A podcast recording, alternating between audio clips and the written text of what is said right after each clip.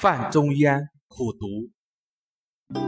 范仲淹二岁而孤，家贫无依，少有大志，每以天下为己任，发愤苦读。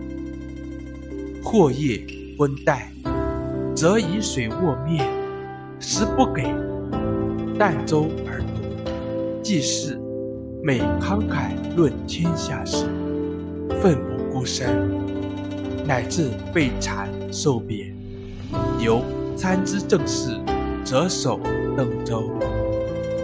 周焉刻苦自立，食不愁肉，妻子衣食仅自足而已。常自诵曰：“适当先天下之忧而忧，后天下之乐而乐也。”译文：范仲淹两岁的时候就失去了父亲，家中贫困，没有依靠。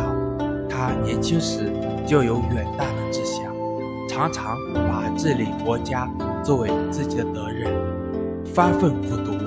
有时晚上疲倦了，就用冷水洗脸，连饭也吃不上，就吃粥，坚持读书。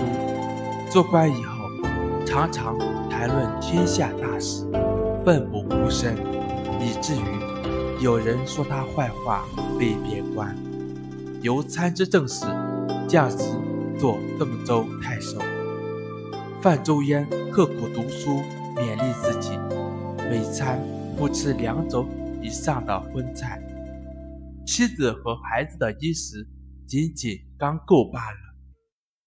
他经常朗诵自己的作品中的两句话：“读书人应当在天下人忧之前先忧。”待天下人乐之后才乐。谢谢大家收听。